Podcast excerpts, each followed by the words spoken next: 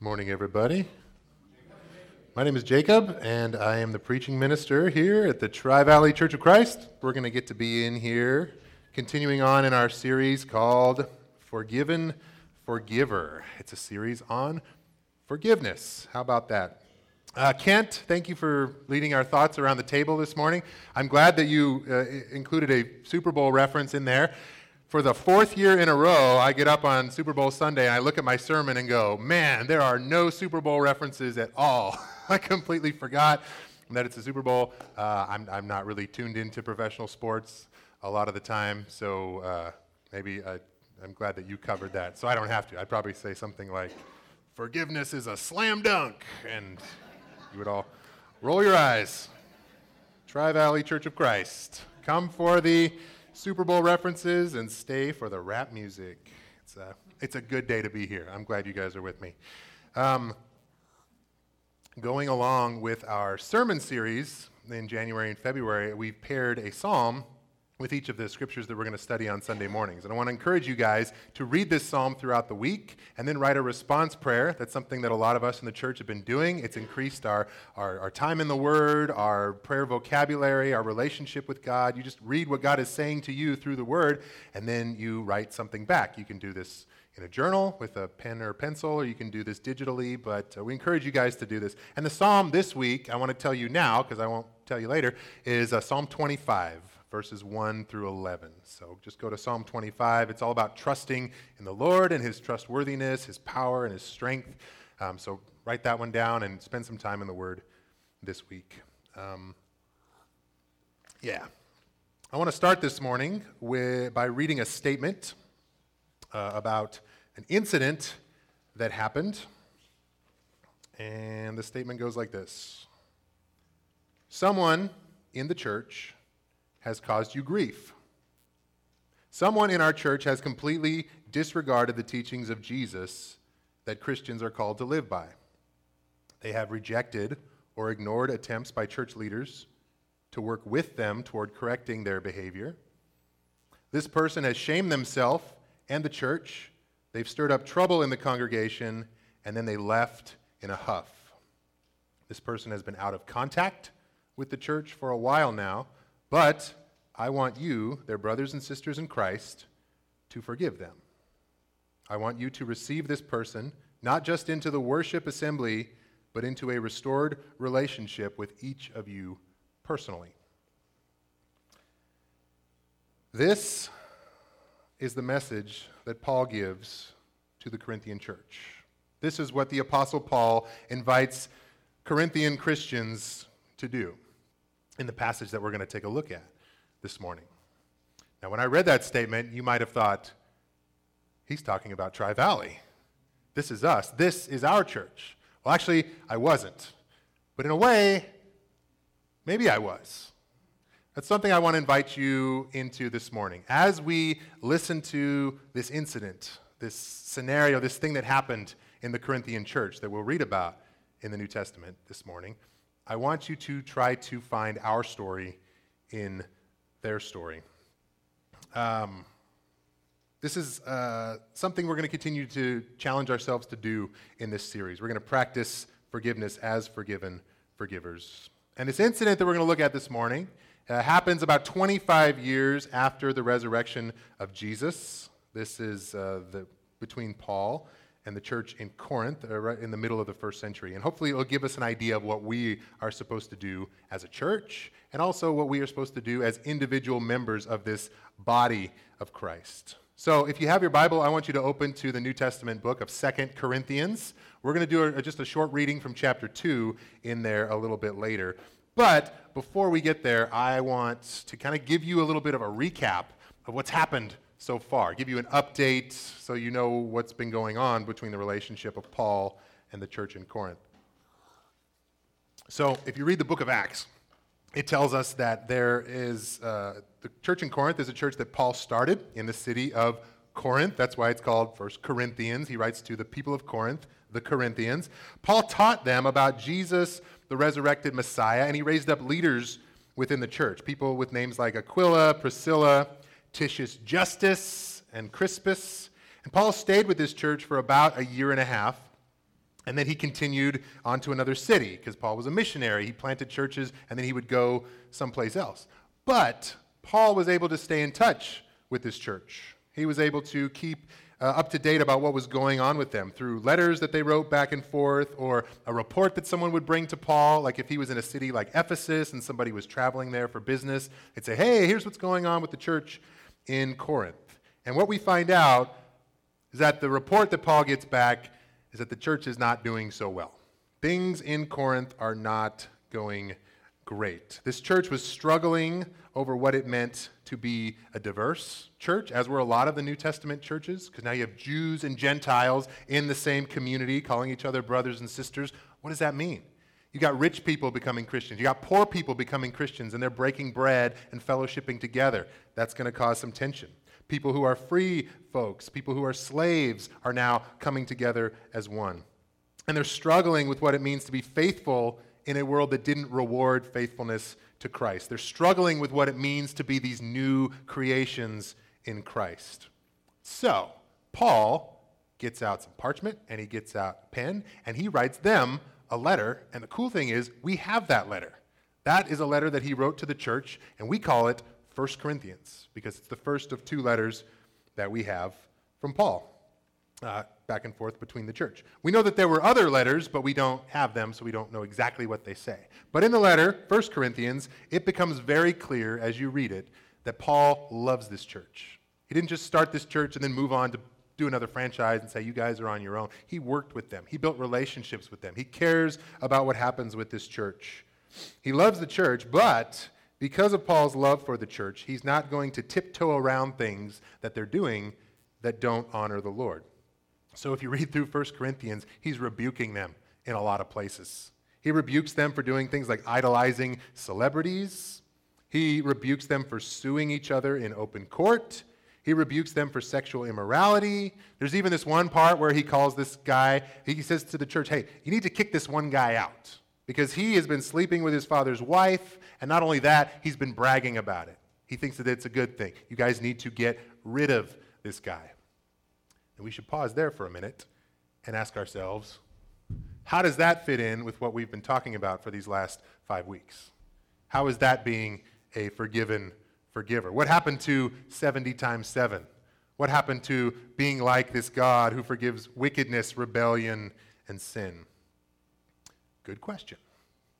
Well, remember, we said that forgiving someone or exercising forgiveness doesn't necessarily mean condoning or tolerating somebody's harmful behavior. And sometimes forgiving even means creating some healthy boundaries that need to be put in place within a relationship.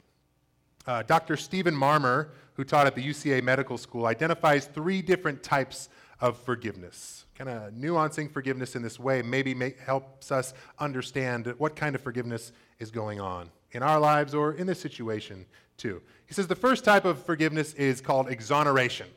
This is the type of forgiveness where somebody does something that's completely an accident. They go over to your house, they spill their drink on your floor, and they're like, oh, I'm so sorry. Or if a child takes crayons and colors on your wall, like, oh, that's not great but you can forgive that. There can be full forgiveness, and you can say, okay, you didn't know what you were doing. That's all right. The relationship is completely restored. That's exoneration.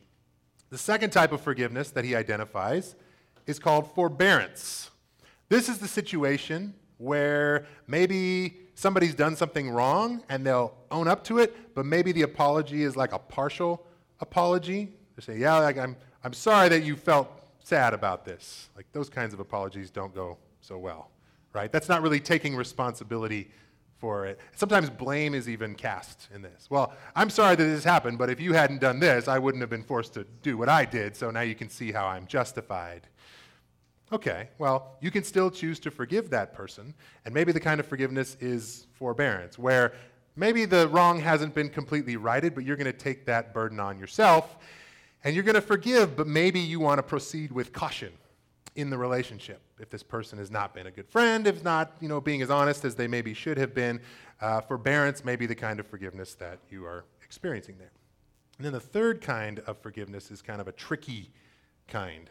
He calls the third kind release. And this is the kind of forgiveness that often is healthy to do in a situation where the person has wronged you and takes no responsibility for it. or even in situations where the person uh, doesn't know that they've wronged you or doesn't think that what they've done is wrong. Uh, you could attribute uh, situations of abuse or neglect or just outright betrayal that you might have experienced. Release uh, might be the kind of forgiveness that you're called to practice. And if you remember a few weeks ago, I chained myself to a water jug and said, hey, this is when you don't forgive someone, you're, you're keeping that hurt. You're holding on to it. You're still attaching yourself to that person. Release is the kind where you can forgive and then maybe keep some of those boundaries that need to happen. If we think back to the situation that Paul writes about in 1 Corinthians, release might be the kind of situation, the kind of forgiveness that is called for in this situation. This person did something wrong. It's harming themselves. It's harming the person they're involved in. It's also harming the church community. Maybe what needs to happen is separation. But anyway, we don't know all of the details of what happened with Paul and the church in Corinth. We wish we could. We know some things. We actually know a lot of things, but there's certain things that we can't know. And that's what happens when you read somebody else's mail. I'm telling Lisa all the time, like the most frustrating part of reading other people's mail is you never get the full story. It's juicy and it's great, but you never get the full story. Uh, it's tricky. Well, it seems what we do know is that Paul decides he's going to go and visit the church in Corinth. He hears about these things that are happening. He writes them this letter, and then he goes and he pays them a visit. But what we can gather is that the visit does not go very well. He shows up and continues his tone that he has in this letter, like, I love you guys, but you need to change some things. And instead of the church saying, Yeah, we're going to change some things, they say, Who do you think you are anyway? Maybe not the whole church, but there's a person or there's a camp that says to Paul, You haven't been here for a while. Who do you think you are coming in telling us what we need to do? We're doing fine on our own. And by the way, you're not a very good speaker. There have been other people who have come in here and they're funny and they're clever and they're eloquent. You were never very good at that. And hey, since you're here and you're telling us what to do, why don't you show some credentials? Like, who can vouch for you and say that you have any kind of authority among us anyway? Ouch. That's not what you want to hear with a church that you started, a church that you love. So Paul leaves. He refers to this visit as the painful visit. And after this visit is over, he writes them uh, another letter. And this is another letter that we don't have, but he refers to this in his other letters that we do have. Um, but he writes them and he tells them about how he was anguished and, and pained. And what seems to have happened Best we can tell, they responded and they wrote back to him and they said, We're sorry and we still want to have a good relationship with you. We want to restore the relationship that we have with you, Paul. So, that's uh, what happens. Paul writes them a letter saying, I accept your, uh, your apology. There's forgiveness. We can still have this relationship that we, we had before. And now this is the letter that we're going to read this morning. The letter he writes them saying, I still love you, the relationship is restored, is what we call Second Corinthians. So I want us to read just a little segment out of Second Corinthians. So go to Second Corinthians chapter 2, and I'll start reading in verse 5. Paul says this If anyone has caused grief, he has not so much grieved me as he has grieved all of you to some extent not to put it too severely. The punishment inflicted on him by the majority is sufficient. Now, instead, you ought to, what does it say? Forgive and comfort him so that he will not be overwhelmed by excessive sorrow. I urge you, therefore, to reaffirm your love for him. Another reason I wrote you was to see if you would stand the test and be obedient in everything. Anyone you forgive, I also forgive. And what I have forgiven, if there was anything to forgive, I have forgiven in the sight of Christ for your sake, in order that Satan might not outwit us. For we are not unaware of his schemes. See what I mean? The problem with reading other people's mail. You, you want to know so much about what's going on in this situation. You hear Paul say, hey, this, this person was punished severely, and you want to know, what did he do? Who is this person that we're talking about? Who is the him in this situation? I want you to forgive him and I want you to comfort him, but who is him? We don't know. I wish I could tell you, but I don't know exactly who the him is. People have studied this for years and they think they might know. Some people think that the him that Paul talks about in 2 Corinthians 2 is the same guy in 1 Corinthians 5 that got kicked out of the church for sexual immorality. A lot of people have written about that and said, yeah, this makes a lot of sense why this relationship, this guy was kicked out of the church, but now it's time to receive him back. Some people think so. I'm not entirely convinced. I think there's some reasons why that doesn't exactly fit, but maybe it could be, or a relationship similar to that. Some people think it was the guy who took his fellow Christian to court and tried to sue him out in public. And we, we, you know, we can speculate and say maybe that was it too. You know, receive this person back. They've been punished, they've been rebuked, but bring them back into the community. Some people think that it might be the, the ringleader of the We Hate Paul Club, like I talked about earlier. The, the fact is, we don't know. We can't be sure of who it is. But we see that there was harm done, and it grieved Paul and it grieved the entire church as well. There was some kind of punishment. It was on the next page. There was a punishment that was inflicted for the wrong that was done, and Paul says that that's sufficient. But now Paul says it's time to receive this person back. They know what he did. Paul knows what he did. We don't know exactly, but he's saying, receive this person back, restore them back to the community, become forgiven forgivers. And if you know the story about how they rejected Paul, he came and said, Hey, let me love you again. Let me teach you again. Let me guide you and be your, your teacher and your apostle and your speaker. And they go, Wait, we don't like you. All that pain that he experienced with their rejection, all of his frustrations with the church, throughout all of that, Paul seems like his main concern was unity in this church. He was always concerned about them being whole. He cared about the relationships they had with one another as forgiven forgivers, as new creations in Christ. Seems like Paul was always willing to say, I care more about the health of this church than about any personal vendetta that I might be tempted to have. Now, at this point, it's good for us to pause and remember what I said at the beginning. This is a story about a church that existed hundreds of years ago in a real time, in a real place, in a real situation that happened. This is their story, but it's healthy for us to say, can we find our story in their story? Can we, like Paul, say, I care more about the health of this church than I care about my own personal preferences? Or than I care about a personal vendetta or a wrong that was done to me?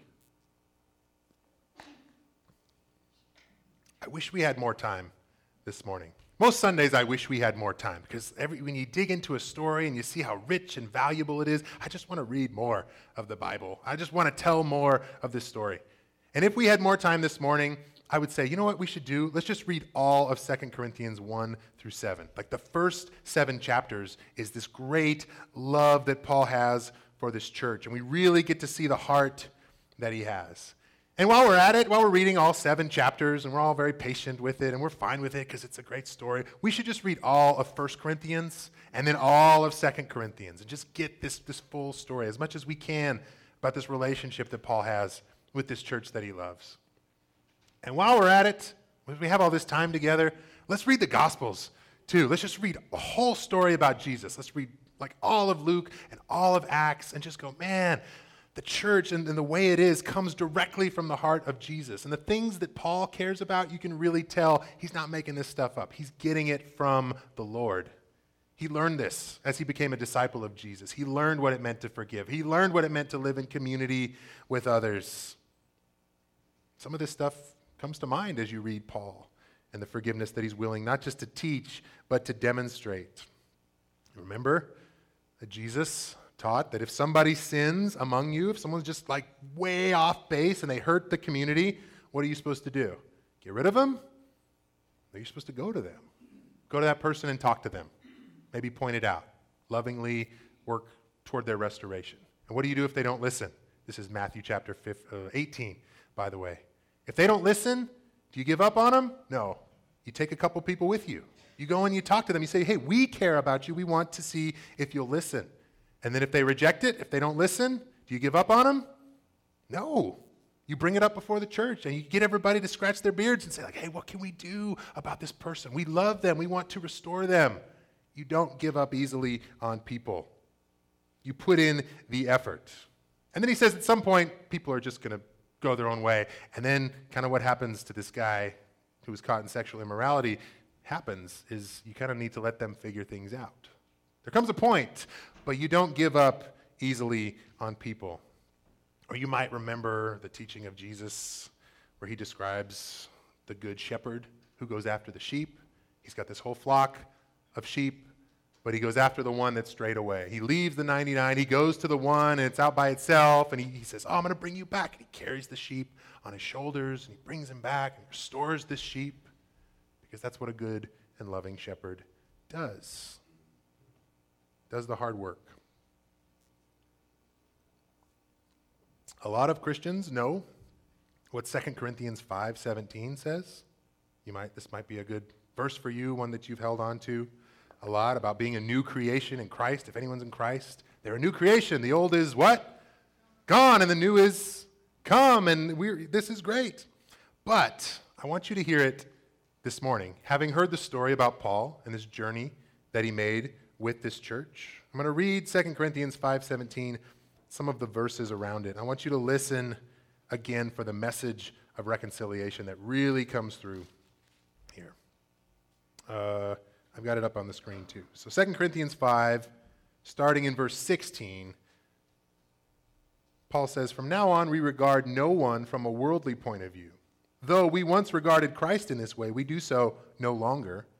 Therefore, if anyone is in Christ, this is the magic verse, the new creation has come. The old has gone, the new is here.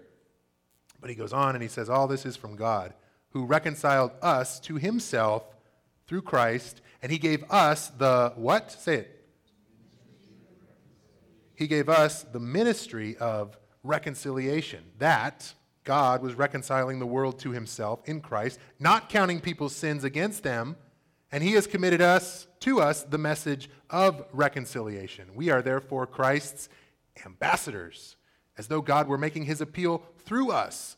We implore you on Christ's behalf, be reconciled to God. And he goes on, and again, it's great. We should read the whole thing. It's awesome. It's, it's about how Christ made it so that we can be reconciled to God. That's our model for us. But sometimes we stop there and we go, yeah, it's great to be reconciled to God. It's about me and it's about God and through Jesus, and this is a great vertical relationship. But the context of this verse is about horizontal relationships. It's about what's going on in the church, what's going on with the people who are at odds with each other. He's like, yes, this is a reminder that we need to do this. This is a model for this. If we want to look like Jesus, we need to practice it out here. We need to be reconciled to one another. We need to be forgiving as we have been forgiven. And so we're asking ourselves questions this morning. How does their story relate to our story? What does it tell us about ourselves? Sorry, my throat's a little dry, and I'm drinking a lot of water this morning, as you may have noticed. How can we talk about reconciliation in the church if we don't practice it in the church. If we don't do it, then it's just a concept that we say, yeah, that sounds good, that sounds nice, now let's move on. We have to live it out. He calls this our ministry of reconciliation. How is this ministry going to grow any legs if we don't forgive? Or if we don't give the people in our lives the chance to change, which we sometimes don't do. I think about the man who was kicked out of the church in Corinth. And uh, it's clearly stated as you read this that this was done to help him realize the error of his ways and to help him become restored to the church. They want to kick this guy out so that he comes banging on the door saying, like, no, no, no, I was wrong. Let me back in. I've come to my senses. But we don't always see that in our modern context because that's not exactly what happens nowadays. Uh, in America today, church attendance and church membership in general are down. Uh, also, there's a lot more churches than there were back then. If we kicked somebody out of the church to try to teach them a lesson and say, ah, you'll see, they probably wouldn't come back. They probably wouldn't change based on that kind of thing. They would probably go like, I'm mad at you guys. I'm going to go to the church down the street where nobody knows what I did, where it's easy to just kind of start over or reset or hide out.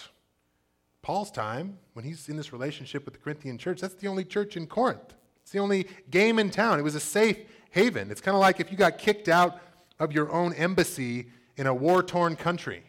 These people decided, like, oh, yeah, you can go figure it out on your own if you want. This person was like, no, no, no, no, no. I need to be with Christians. I need to be in fellowship. They would probably learn their lesson pretty quickly, and they would realize really fast. And so, with that in mind, you see that even kicking this guy out of the church was not about being rid of him.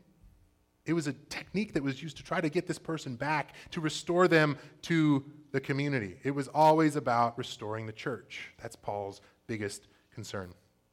And so I wonder, as I listen to this passage this morning, how much effort do we put in to restoring relationships? And I wonder at the same time, is our modern situation preventing us from valuing relationships and from doing the hard work of reconciliation? Is it too easy for us to treat people like Dixie cups that we have a use for for a short time and they're good and they're valuable and we appreciate them. But they're a dime a dozen, and it's easy for us to just be done with them. That's what we do.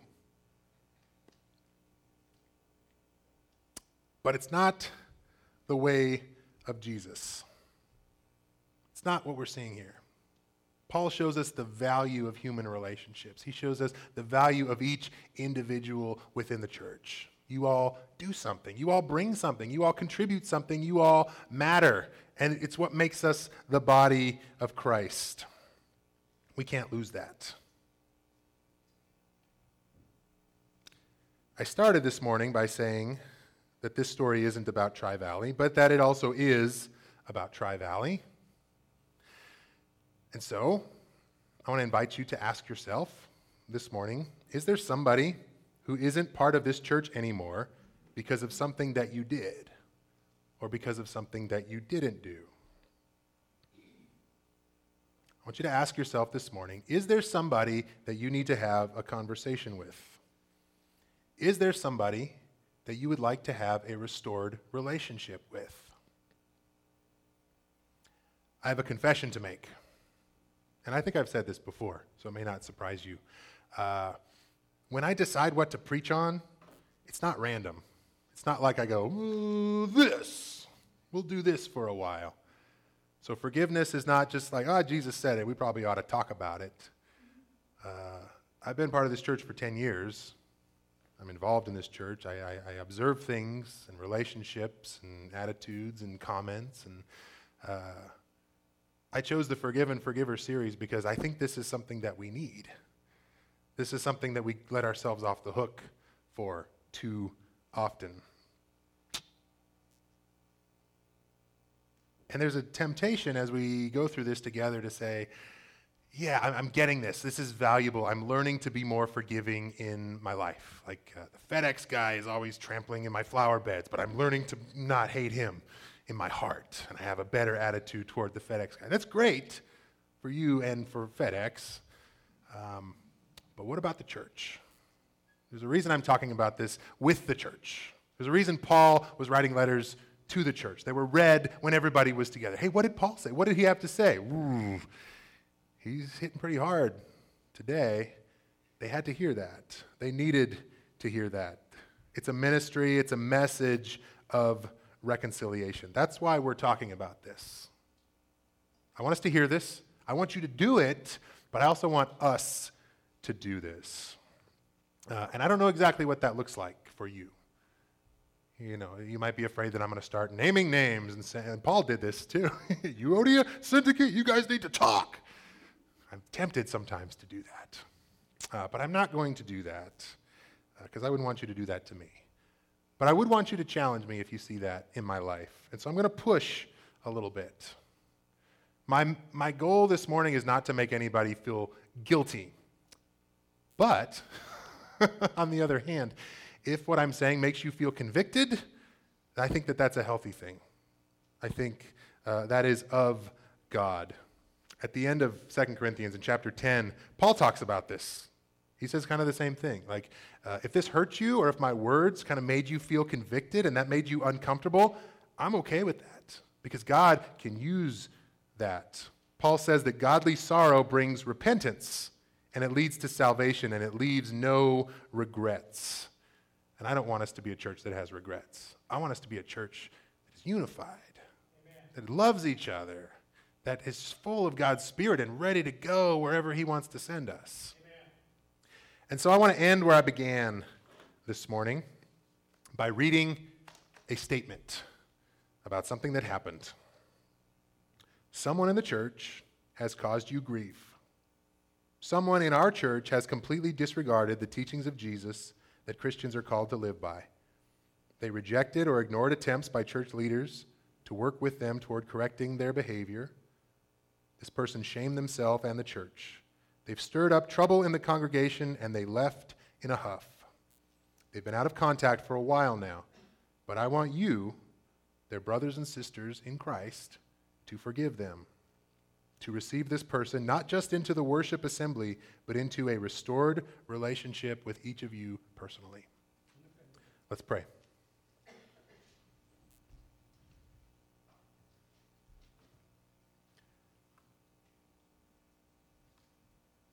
Lord, you love your church. And my prayer this morning is for your church. I'm reminded of the words of Jesus in John 17 that the, the way that people will come to know him, the way that people will come to know the resurrected Son of God who gives life and brings salvation is by the way that the church loves each other by the relationships that we have, by the ministry of reconciliation. So, Lord, I pray for that this morning. I pray that you give us strength to do what needs to be done. I pray that you give us courage to have awkward and uncomfortable conversations. I pray that these conversations are done with love, with concern, with this, this genuine desire for unity that we see in Paul. God, Breathe your spirit in us. Change us in ways that we need to be changed. Convict us and change our hearts. We don't want to leave here the same people that we came as. When we pray, Your kingdom come and Your will be done, help us to mean it. Help us to be willing to do whatever we need to do so that you get what you want. I'm so thankful for this church, Lord. It's been a huge blessing in my life. Help me to be a faithful member of this church and to love with the heart of Jesus. I pray this for my brothers and sisters this morning. We give all things to you. We say, have your way in our lives. In Jesus' name we pray. And everybody who agrees said, Amen. Amen.